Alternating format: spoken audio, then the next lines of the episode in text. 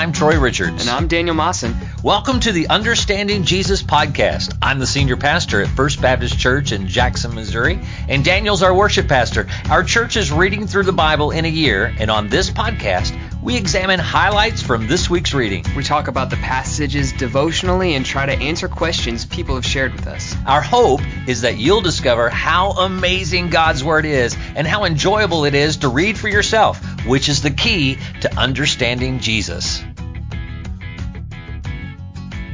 We are back once again, week 19, Understanding Jesus. Week 19? We are up here in our choir room with robes. And we even left the door us. open in case We left the somebody yells and we or are something. living I just realized crazy. that. Yeah, we're Living out the there on the edge. We're really up there on glad you edge. joined us again, man. Yeah. If if this if you've been in all 19 of our of our episodes, That's wow, right. Yeah. dedication. And if this is your first one, you can go back can and go listen back. to all 18. you can binge listen to Understanding That's Jesus. right. That's right. You could start. Re- you could read through the whole Bible. Yeah. Or at least get to where we are. Uh, in a No few time, hours. no I don't time. know. I, I don't. I wonder how long it would take. I don't know. Oh, I mean, they're 40 minutes apiece, so. Yeah. I'm, well, binge, binge listening, but I wonder how long it would actually take to read up to where we are right Oh, now. I don't know. So it takes about 20 to 25 minutes a day. Yeah. So multiply that times the number of days since January 1st. Whew. Eh, it's a little bit, a little bit of time. You Yeah. might just want to go listen to the podcast. Exactly. You might just listen to podcasts and then start where we are and go from there. But anyway, this week, wow, I Oh. just the, last week was good. This week is good. This is such a great section of scripture, uh, and uh, I know if there's moments you get kind of bogged down in, in certain chapters and so forth, but there, this is an Old Testament, New Testament, even Psalms and Proverbs extravaganza of just Mm-hmm. amazing stuff that's just crazy. The, Psalm, the Psalms and Proverbs are awesome and some great insights of wisdom and so forth. Uh, You, know, you take each individual proverb and it's like, oh, that's so meaningful and so forth. So I, I hope you'll do that. But right now, what we're reading in First Samuel and getting into Second Samuel, uh, David, uh, the the transfer of power is taking place. In fact, it's complete in last week's reading. Saul just we talked about what a miserable failure he he was turning into. Well, David he goes after David, and David has the opportunity not once but twice to take Saul out and doesn't. I mean, it's like God. Even his men are saying, "The Lord has has blessed you today. He's given your enemy into our hands." And David just both times, I will not touch the Lord's anointed, uh, and even feels guilty for cutting off the end of his robe and so forth. But uh, but anyway, so that that's we get through both those events in this week's reading. The story of Nabal and Abigail is uh, incredible how uh, what a shrewd woman she turns out to be. And uh, David winds up uh, her husband has a stroke or I don't know I'm laughing about that. But uh, her husband dies after being a real jerk. And uh, and then uh, David winds up marrying his wife.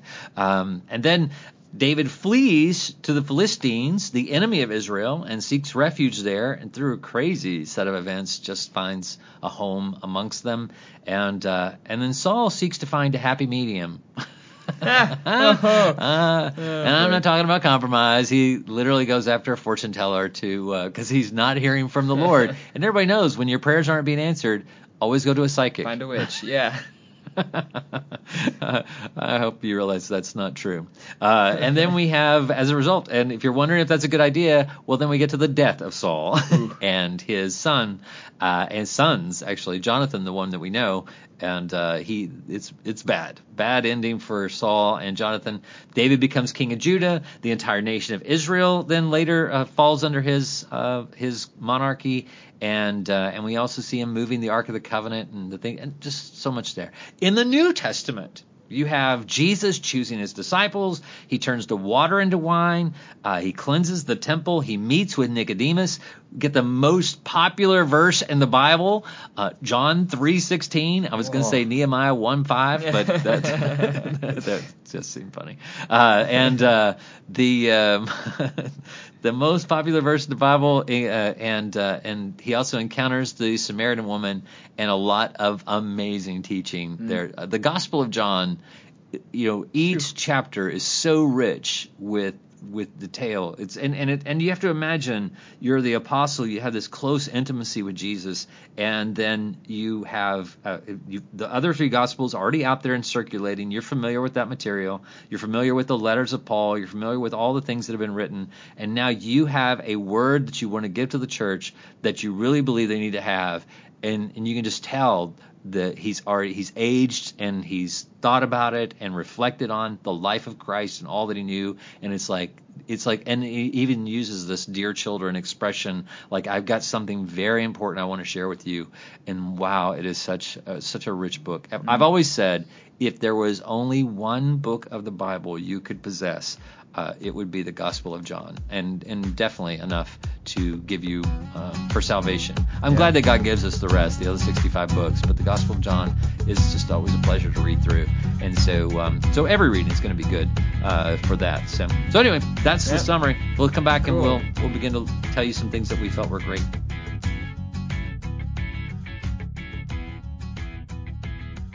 Okay, we're back. Da-da-da-da. Got a couple things to talk about here. We do have some things to share. Uh, I know for a fact that you went first last time, so I'm going first. Please this do. Time. Thank yes. you. And uh, and this comes from John chapter three. Now, understand, I you know when you're reading John chapter three, the story where Nicodemus comes in and Jesus tells him that you have to be born again. He then says, John three sixteen, for God so loved the world that he gave his only begotten Son, that whoever believes in him should not perish but have everlasting life, eternal life, whosoever, all these things. The words change a little bit depending on the version, but we all get the gist of it. Fantastic passage, absolutely amazing. But then, after John finishes telling us about this encounter with Nicodemus, he begins to share something about John the Baptist. And that's what I wanted to look at today. Not that I, again, these are just things that stick out to us in our reading, uh, and and we're just highlighting those things uh, and what God seems to be saying to us in that moment. But here it is. Um, John three chapter uh, John chapter three verses thirty through thirty six. He must increase, but I must decrease. He who comes from above is above all. He who is of the earth is earthly and speaks of the earth. He who comes from heaven is above all. And what he has seen and heard that he testifies, and no and no one receives his testimony. He who has received his testimony has certified that God is true. For he whom God has sent speaks the words of God, for God does not give the Spirit by measure. The Father loves the Son and has given all things into his hand. He who believes in the Son has everlasting life, and he who does not believe the Son shall not see life, but the wrath of God abides on him. Hmm. This is such an incredible passage. And what I wrote is believing Jesus is the truth, is the only way to avoid God's wrath. And and and John even goes on to say he is the truth he is the way the truth and the life and no man comes to the father but through him. So he says that later in his gospel. But but here he's pointing out that just to believe that Jesus is reality that he is truth this is the only way to salvation and this is who God is looking at anyone who does not believe that Jesus is the truth has the wrath of God upon him and John starts out by saying, he's saying, well, some people are, they're coming to him and saying, hey, some people are following Jesus. You're, he has more followers than you have. And he says, you don't get it. I'm nothing. I never said I was the Messiah, I never claimed to be the Messiah. I was preparing the way for the Messiah, but now that he is here, he has to become more. I have to become less. And what an, what a statement to all of us. That is the moment you come into contact with Christ, it is a, an understanding that you and I are to diminish that we are to that that whoever I was when I encountered him, uh, I need I need to become less of me and more of him. That he needs to be magnified in my life. I need to recognize that I am not trying to uh, get people to know more about me, but to try to get people to know about him. This especially, I think, resonates with pastors because we have a tendency, because we get a, a pulpit and a platform to speak to people, people all the time, we get a tendency to want to think, I wonder if people remember what I said. I wonder if people remember me. A successful ministry or pastorate is not when you leave and everybody says, Wow, wasn't he awesome? But it's when you leave, they say, Isn't Christ amazing? And they continue to say that no matter who their new pastor is or no matter what comes next.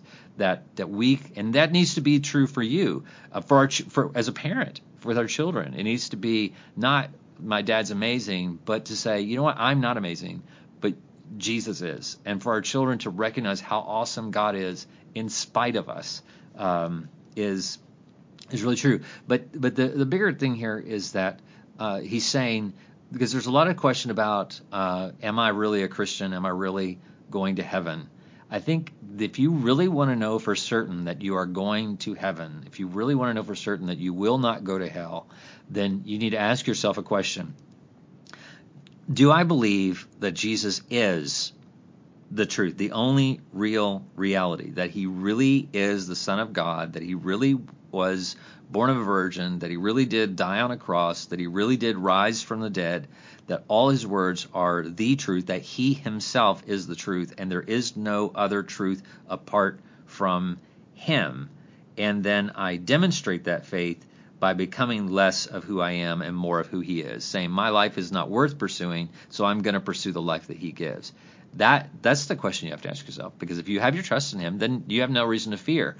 But if that's not the measure of your life, if you really are still trying to find solutions to your life in other places apart from Christ, if you look for truth in other places apart from Jesus, then you should question whether or not you really know him or not because uh, he should be your only truth. And that's a battle in itself, even when you recognize that. But uh, but anyway, that's Yeah. um, obviously that's John chapter three is is one of the quintessential passages Yeah. of scripture for knowing and understanding. the climax of Yep. Yeah, of of, what our faith is all Mhm. about. Yeah. Yeah, it's good.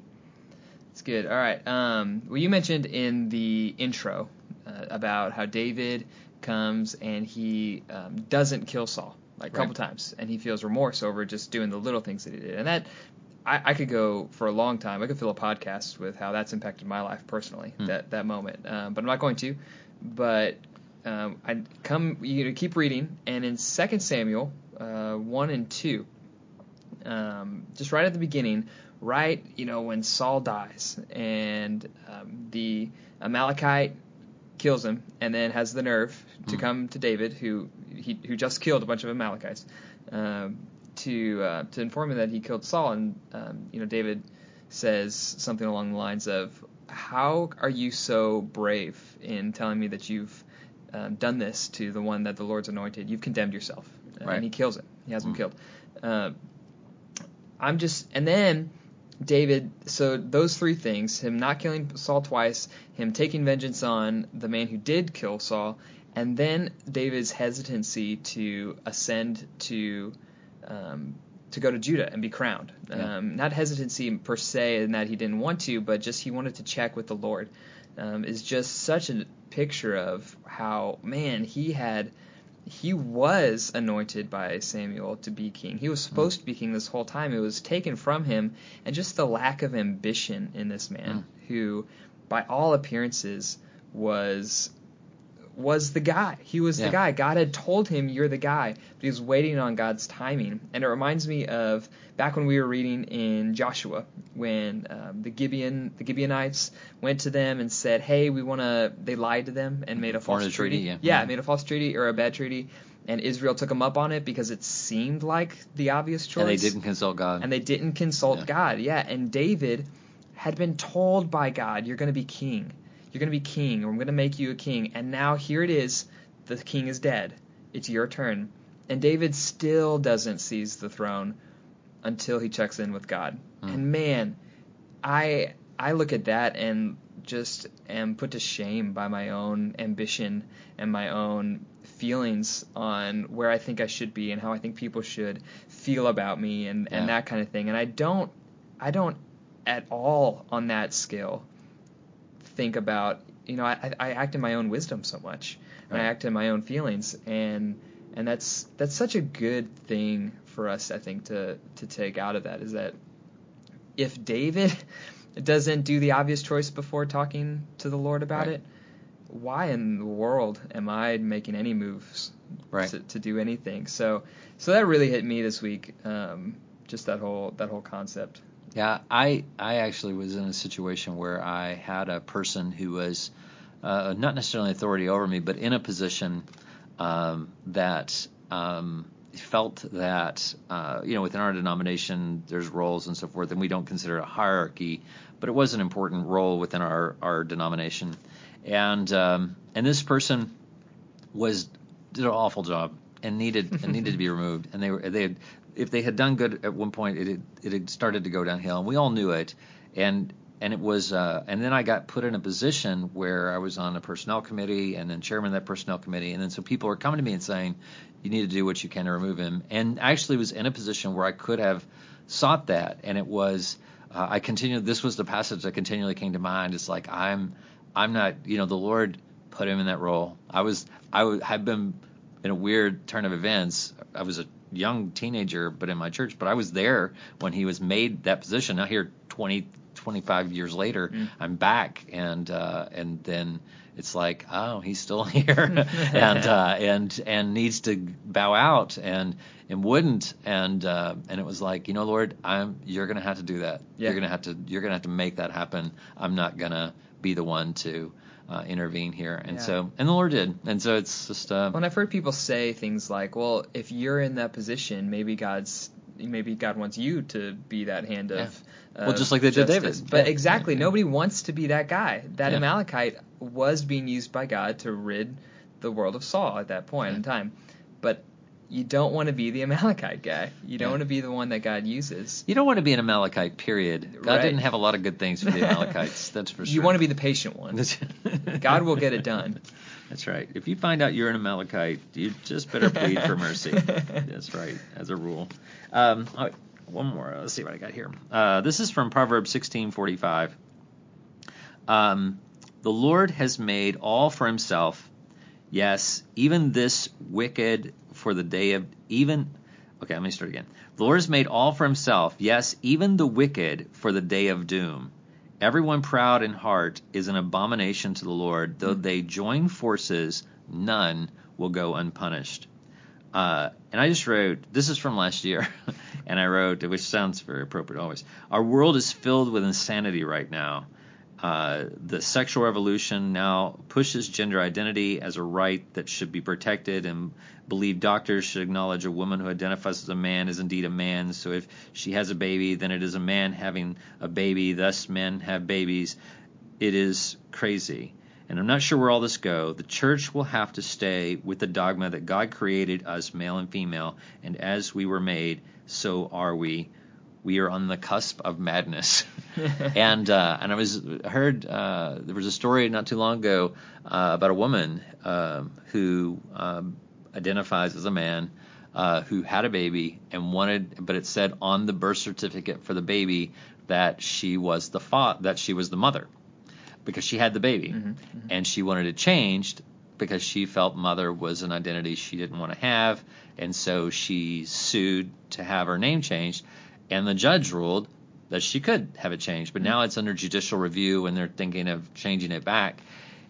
And, it, and you just think that, that I mean, just the thought that if that that child, you know, you have to have a mom and a dad, a mother and a father identifies us as our the role we played in the birth of that child, and everybody has a mother and a father, and yet there, think of the difficulty years later because sometimes there are medical reasons and other reasons we have to go back and find trace back our roots and mm. find out who was who. And you pull up a record and all of a sudden it says oh i have two fathers. I don't have a mother.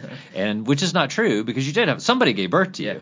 And so it's like well we come up with a different way to describe the person giving birth. It's like, well, we came up with a way to describe the person giving birth. We call that the mother. Right. and so the term wasn't good enough. The term, yeah, so we're so we're trying to change these terms and reality. And and I just just a reminder.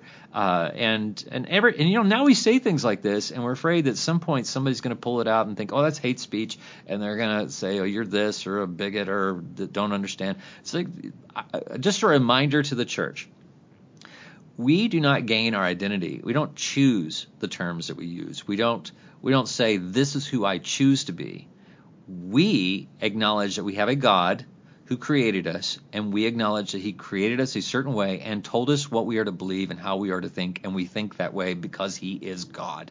Now you can think that's wrong or not believe in our God or whatever, but we do believe in this God. And and you might say, well, the world's getting to a place where we can't openly acknowledge those feelings. Now the world has always been that way we've been fortunate to be in a society that kind of understands and appreciates our values. But if you look at the early church, it started out Hmm. in the midst of a culture that did not understand. I mean, our I told we were having this conversation the other day. She was saying what what happens if if people don't like the way we say about this or what we believe about this. I said you do realize that when the church started, the Romans felt we were atheist because we didn't believe in their gods or acknowledge their gods. And because we were teaching what we were teaching, they dipped us in oil and they set us on fire and to make a statement. Yet we continued to say what we say. We continued to believe what we believe. And here we are, still 2,000 years later, and that's what we need to continue to do. We just have to remain faithful to what God has told us. That is where righteousness lies. There will always be, and we have to recognize any as being wicked anything that contradicts what God says. Anything that is against what He clearly reveals is wickedness. To call unrighteousness righteousness, to call that which is wicked good. He specifically spells that out. He says that is an abomination to me. And and so we're just not to do. We just have to remain steadfast. Of course, there's the risk that people are going to in a in a secular culture that they're going to look at us and say that's false and that's wrong and you all need to be punished or shut up or silenced or whatever. That's been going on for they crucified our Lord as a result of saying of revealing the truth. And so um, so if persecution comes, persecution comes, but that doesn't change the fact that we continue to proclaim the truth. Yeah. Yeah, that's good. That's really good. Um, so jumping forward to John, um, chapter four, it's uh, one of the key kind of when you go to worship pastor school, they've got um, Romans 12:1, and they've got John four twenty three. And, Ba-ba-ba-ba. da-da-da, and it's with Jesus and the women at the well, and uh, you know Jesus says, where, why do you worship here? What are you thinking? And she says, Well, we worship here. Our fathers worship here. I know someday we'll worship there. And Jesus says, Look, look, lady, an hour is coming, and now is, when true worshipers will worship the Father in spirit and truth. Such people the Father seeks to be his worshipers. God's spirit, those who worship him must worship in spirit and truth. So you get into this. You get this idea from Jesus, who knows a thing or two about worship, Yeah. what worship is, and worship must be done to God because we know from the context of the rest of Scripture that God wants to be worshipped a certain way. And so when you have God telling you what way He wants to be worshipped, and it comes down to two words, you really lock into those two words. Um, and they are spirit and truth. So what is what is that? And so um, just to um, you know our listeners, I'm, I, I do the worship at our church, and um, I so I I'm I'm always picking songs and kind of crafting which what we sing where, and just so people know when we talk about spirit, um, we're thinking of two we're thinking of a couple things. Um, we're thinking of obviously we want to worship in the Holy Spirit. We want to worship through His power. It's the only way we have access to God right now through the Holy Spirit. So we want to do that, but it's not capitalized in the text. So he wasn't talking about the Holy Spirit probably, but the spirit of um, uh, spirit, the spiritual setting that the heart is in, plus the emotions that God has given us to adequately like lead our heart in worship of God in song, to lead it, not to be directed by our hearts or our emotions, but to lead our emotions um, in that way. And in truth, um, is the other word. It's a, and that is um, that every word we sing and every word that we express to God not only has to be true in fact, but also point to the truth, capital T, the truth of Jesus. Um, it has to it has to be directed that way.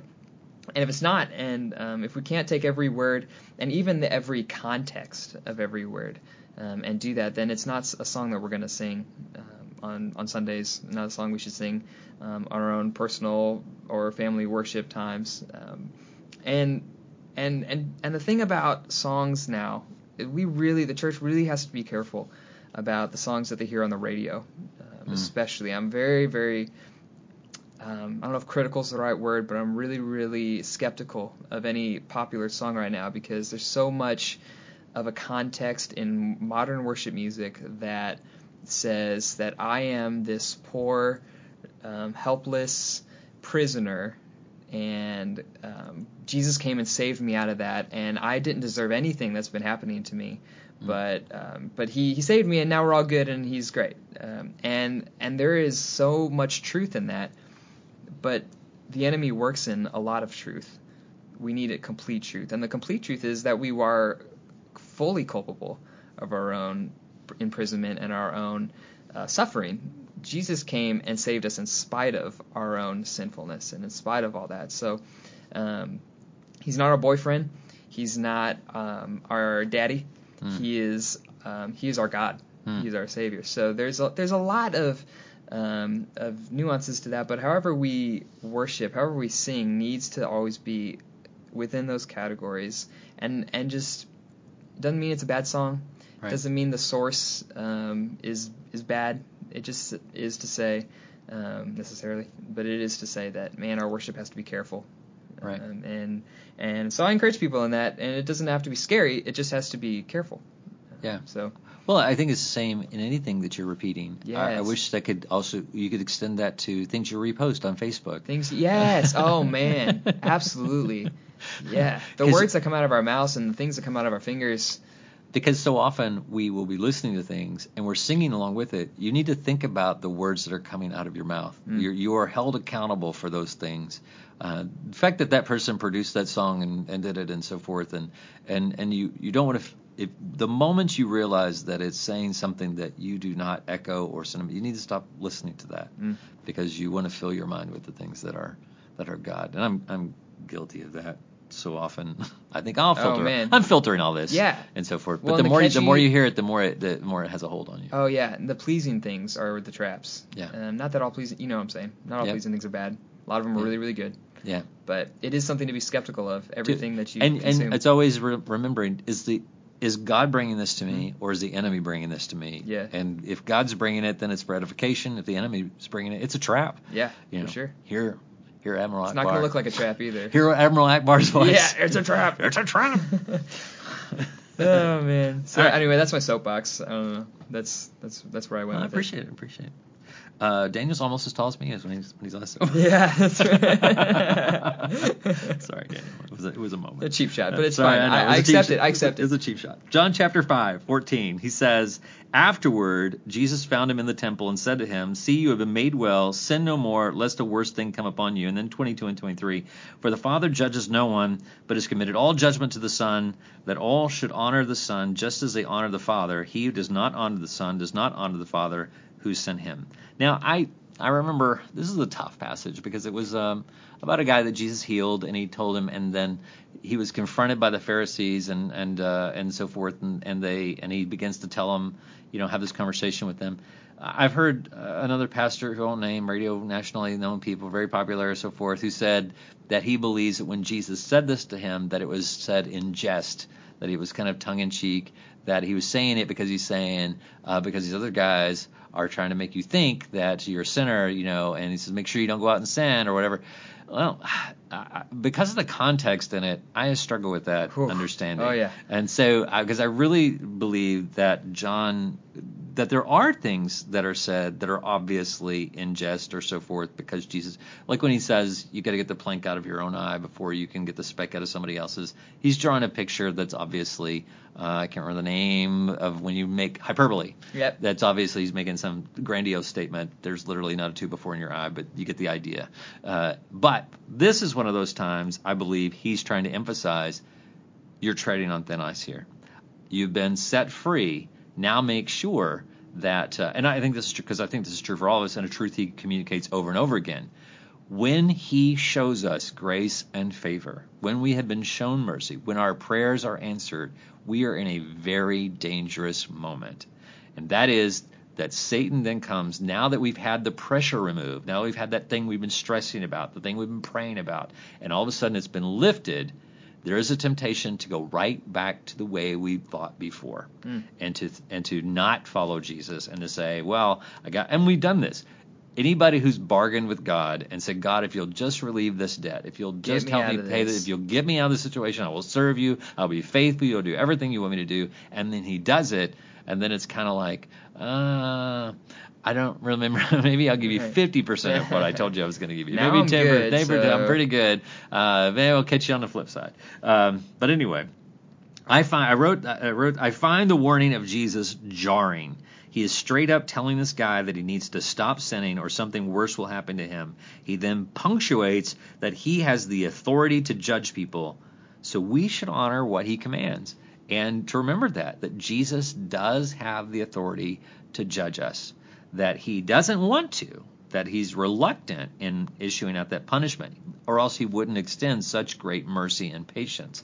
But uh, he is slow to anger, but he does anger, and he does. Uh, he is he is is slow to wrath, but he does. If you push and push and push and push, uh, eventually it will come. So anyway, That's awesome.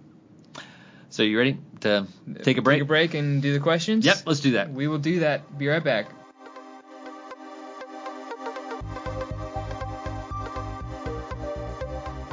All right, we are back. This is the question and answer segment where generally people send in, text in, email in, post in questions or weird observations that they got from the text that maybe they just had to scratch their head over. So we're going to scratch our head some today. We are sometimes we record things a little bit in advance and today's one of those times so we don't have a ton of things that people messaged in but you can do that by emailing us on our website fbcj.us little plug there and you can you can get us questions about the text and we'll try to cover it in a future podcast but right now we're gonna go Bum, bum, bum, bum. do you want me to start do you Do want it. to start Okay. Good question. I don't. I don't know that I have any questions. Okay, cool, good, because you're kind of the answer guy. Um, I this is um, I just want to pick your brain a little bit on First Samuel chapter 28, and if you're doing the reading with us, you probably kind of paused here because this part got a little wonky. If you've read the Chronicles of Narnia, this is this is kind of where uh, Prince Caspian tries to raise up the White Witch. Yeah. Uh, so Saul, let me just kind of give a framework here. Saul is Samuel dies. Right. Right. We'll start there. Samuel Well, back, dies. well, back up. Saul, as an act of obedience to God, Mhm. has cast out of the country. Yes. all the witches spiritists and spirit, witches and mediums and diviners, spirits, yeah. all that stuff. So it is now illegal, highly illegal, put to death illegal by his own edict. by his own edict. Yeah, he has said this. He's and he's the most famous man in Israel, except for maybe David. Right. And so he has done this. Now Samuel dies, and Saul is now feels like he's without without anything. Even though we're given in the text that he has um, prophets he could go to, Mhm. um, he has think people he could seek after. But anyway, he doesn't. He feels No, he, like he's well, alone. He does. He does. He doesn't hear anything. He doesn't hear anything, right? That's from. Urim and and Yeah, others. the- the Um, Urim and he the doesn't Thummim, have yeah. dreams. He doesn't have anything. God doesn't. Right. God has stopped talking to him. Yeah. And that freaks Saul out. You know, when he's used to a little bit of communication Right. from God, as it would most of us. Mhm. So Saul panics and he hears about this witch, this medium, right, uh, from Endor, Endor. which is a Star Wars planet. a Uh, moon. Yeah, a the moon. of yeah, a Endor, very yeah. very famous moon. So anyway, he goes and seeks out this woman who's a medium at Endor, and Saul disguises himself because he doesn't want to trip her out. And he says, "Hey, I am just this normal guy, and I want you to pull up, uh, oh, I don't know, maybe Samuel." and she says, "Look, man, I can't do that because you know as well as I do that Saul has banned people, and I don't want you to be trapping me." And so Saul says, I'm, "Yeah, I'm gonna need you to do it anyway." Right. And so uh, she said, "He's and he says, fine, it's fine. I won't get you killed. I won't tell Saul." And she believes him, and so she conjures Samuel. I mean, the text calls him Samuel. Yeah. Um, and Samuel says, "Bro, what are you doing? I was resting. Um, what do you want? You shouldn't have done this. What do you want, Saul?" And he calls him by his name, and the medium lady freaks out, and um, so Saul gets his quasi answer, and um, they go their separate ways. She um, gets him to eat something because he hadn't been eating, Right. And um, and and they leave, and everyone kind of reads the passage and is like, "Well, that happened." and so I'm, I I just I just want to pick your brain on just hit some of Yep. the hot topics there. Yeah, the the thing with this is there there are really two schools of thought I think that come down for people who are literal. I mean, who are gonna who try to maintain the sacredness of the text and don't believe anything else can be added in or anything. Mm-hmm. And one camp will be in that it, it is at face value. It is simply that God has allowed this, as He does allow Satan to do things. He's allowed this woman to access the spirit of Samuel and conjures him up, and there's there's this conversation that takes place, and and so this uh, this all transpires. But there is a little bit of a window for another way of thinking about it, uh, because the, the difficulty is is thinking why would God do that? Why would God honor or, or participate in witchcraft when uh, He has forbidden it or whatever? Um, and uh, and so there's you can think of all kinds of things that still maintain integrity of God and so forth, and we can make all kinds of theological uh, arguments there. But there's a more, I think, I think a more natural understanding in that um, when you actually look at the text, it says, um, "Who is it that you want me to bring up for you?" The woman asked. "Bring up Samuel for me," he answered. When the woman saw Samuel, so it's not Saul seeing Samuel, it's the woman seeing Samuel. She screamed, and then she asked Saul, Why did you deceive me? You are Saul. But the king said to her, Don't be afraid. What do you see? So this isn't Saul actually seeing the spirit of Samuel. This is a woman having a vision or, something, and is um, I can't remember the term when she is uh, when you have that when you are channeling mm-hmm. uh, a mm-hmm. particular mm-hmm. spirit or whatever. She's channeling Saul, Samuel to Saul. Uh, she says, I see a spirit form. She says, I see a spirit form coming up out of the earth, the woman answered.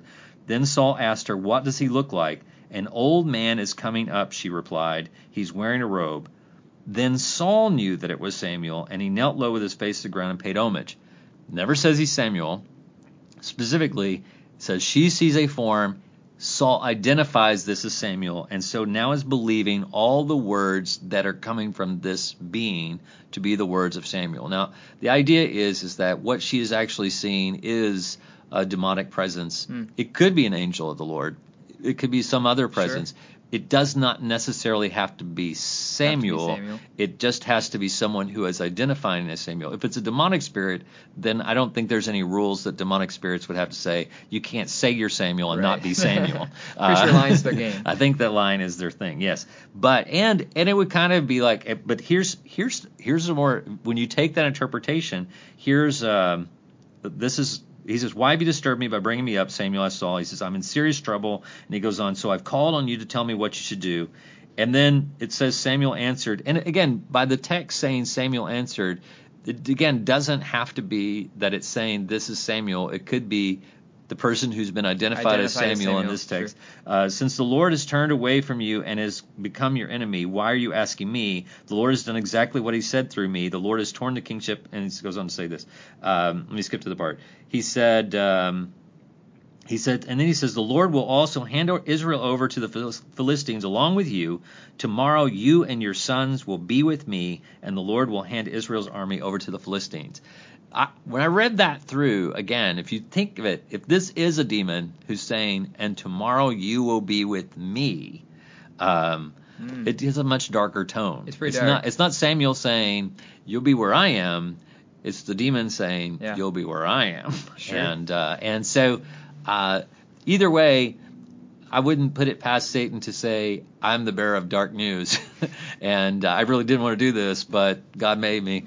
Um, but and and the reason for that, I think that the reason why I lean in this direction is because God, we've already seen multiple times that God has sent a spirit to harass Saul, mm. and so there's always already this precedent of this demonic force, this evil spirit, as the word says, that God has commissioned, and I, this could just absolutely be another instance of this.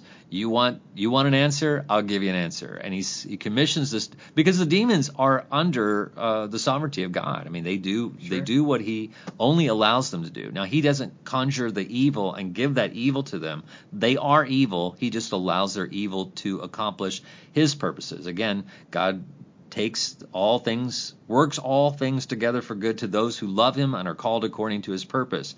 But if you do not love him and you are not called according to his purpose, it doesn't work so great for you. And um, and so um, so I, that's that's my take on it. Now, I, if I get to heaven and God says, "Oh no, that was absolutely something I just allowed to happen," I'm not going to go, "How dare you? You know, you're a God. How could you do this?"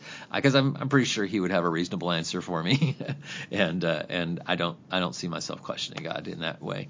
Uh, I'm not on the level of Job even, but um, the uh, but but that that's how I I think that's a very reasonable explanation uh, given sure. given the nature of what we have. So. Yeah, that's good. Good, good, good. Is that it? Is that That's the only question? That's the I only question. Dun dun dun. I mean, I'm sure there's there's so much we don't know and I don't know, but that's the big one that stuck out. Well, there me. is. Uh, let's let's talk about it. There's a couple of things that were dealt with that I think just uh, bear pointing out, and I, I do so at the just to kind of these are things that uh, come up, and uh, one is uh, the water turning into wine. Uh, just because I've had that question Oh, asked to yeah. me all the time. Uh, Elephant in the that room. yes, the uh, was it uh, because I've had preachers say it was just really good grape juice. There is absolutely nothing in the text because when Jesus goes and they offer up, they have the wine available, and then he changes the water into wine, and then the steward taste takes they take it to the master or whatever. He tastes it and says, "Ask the host, why did you save the really good wine?" Mm. Which means it's the strong wine because the Right. practice was we give out a really strong wine, and then after everybody's had something to drink, we water it down or give the weaker the cheaper wine, stuff. the cheaper Yeah. stuff, uh, because nobody cares at that point, and uh, and that's just the nature of it. That- That's that was just a it's a cultural norm. Yeah. This is in no way saying that we're trying to say it's okay to drink. There's in no way saying that Jesus is advocating for drunkenness. Uh, this is just a it is a cultural norm that they drank wine at weddings during this period of time. Um, as usual, we have uh, made a mess of things that were uh, because one uh, we talked about this before. Uh, they didn't have good. Their water wasn't sterile, and so they didn't have good water. But he definitely could have made it pure and holy water. he just didn't. Well, we like Um, to take like cultural standards and contextual facts from the Bible right, and make like a moral statement out of it. right. You know, we we try to make a judgment call on, oh, well, that must be telling me that this is right because we make the Bible about us, Right. of course. Um, but yeah, yeah. but it's not. And and so yeah, the fact that they did drink a um, a, uh, a a wine, a, a fermented beverage, Yeah. you know, during Jesus' day. This is not new and Right. uh, and not unusual. It's not. It's neither a statement that he's saying it's okay for you to do that, nor is a statement saying that it's wrong that it- anybody ever did this. Uh, it remains neutral on that. Right. Drunkenness is a sin. We know that. Uh, but um, but there are a lot of things that uh, we do that are wrong on on many different levels. sure. Uh, so um, so anyway, I but it doesn't. It's not that is not the point of the story. Mm-hmm. Again, and Daniel said, well, it's that we take it to match what we wanted to say. But the story is is that Jesus' mom asked him to do something, Yeah. and he demonstrated his power over things, and the fact that he did it outside of his time Yeah. to please his mom. It, it really the whole story is like kind of weird. Why would he do that? He but it? uh, but he did, and uh, and so it just shows the uh, his power and his ability to to do such things. Which kind of tells me that, that maybe that was his first public miracle, but somehow Mary knew to ask. Yeah, she, know. she knew that he had that power. She Yeah. knew he whatever It's he like, says to "Hey, do, Jesus." do it. Do this. yeah, yeah, yeah. Whatever whatever he tells you, you do what he tells do you to do because I know he's Yeah. gonna he's gonna make this. He He, will fix this. He's done it at home. Yeah.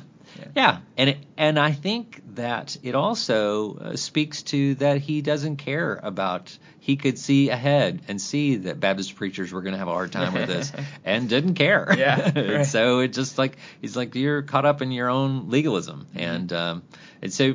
Um, well, again, I want to strongly say that uh, we do not condone drinking, nor do we. advocating something yeah, here. exactly. We're not advocating for something, uh, and definitely see the evils of drunkenness and so forth. And alcohol in our society is a great evil and a great sin, and has caused a lot of problems and wreaked, wrought a lot of havoc.